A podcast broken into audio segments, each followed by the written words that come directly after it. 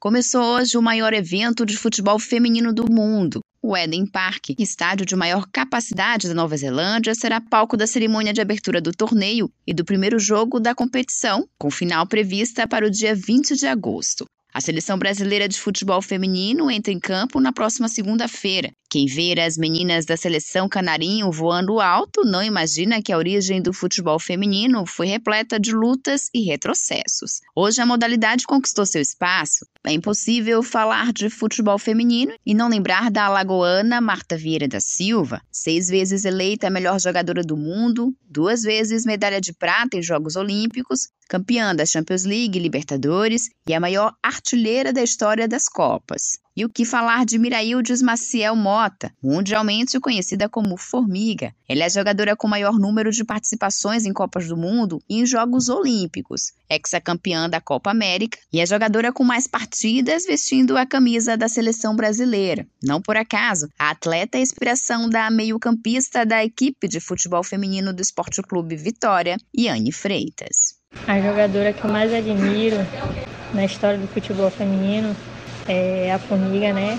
Ela tem uma grande história, tem uma grande carreira no, no futebol feminino, uma história de superação, uma mulher guerreira, uma, uma jogadora excelente, maravilhosa, na qual eu particularmente posso me inspirar nela. Acredito também que muitas meninas se inspiram nela Yane Freitas tem 25 anos e iniciou no time feminino do Vitória aos 14. Admiradora da seleção brasileira de futebol feminino, a jogadora baiana espera ansiosa para acompanhar os jogos da Copa.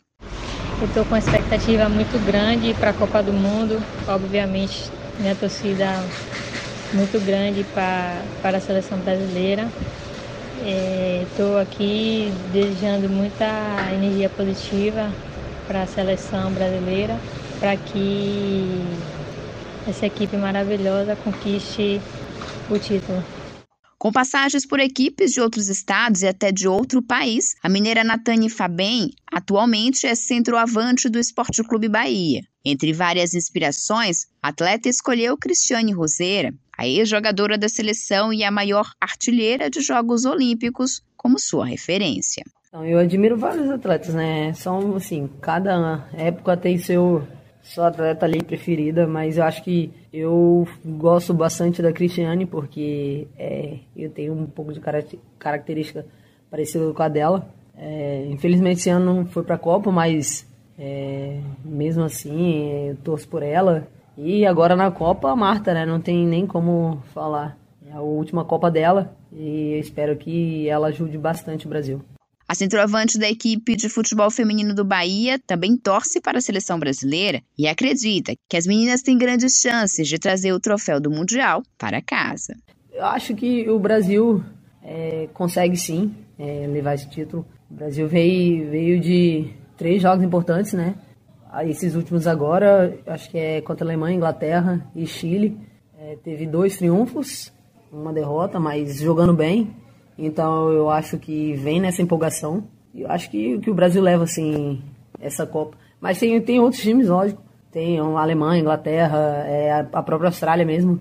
Mas o Brasil, o Brasil acho que conquista assim essa Copa, essa inesperada Copa. A estreia do Mundial nesta quinta-feira inclui três partidas da fase de grupos. Pelo grupo A, Nova Zelândia enfrentou a Noruega às 4 horas da manhã. Pelo grupo B, Austrália e Irlanda se enfrentam às 7 horas. E Nigéria e Canadá às 11h30 da noite, no horário de Brasília. A Copa do Mundo Feminina de 2023 será a maior de todos os tempos e também a primeira com 32 seleções.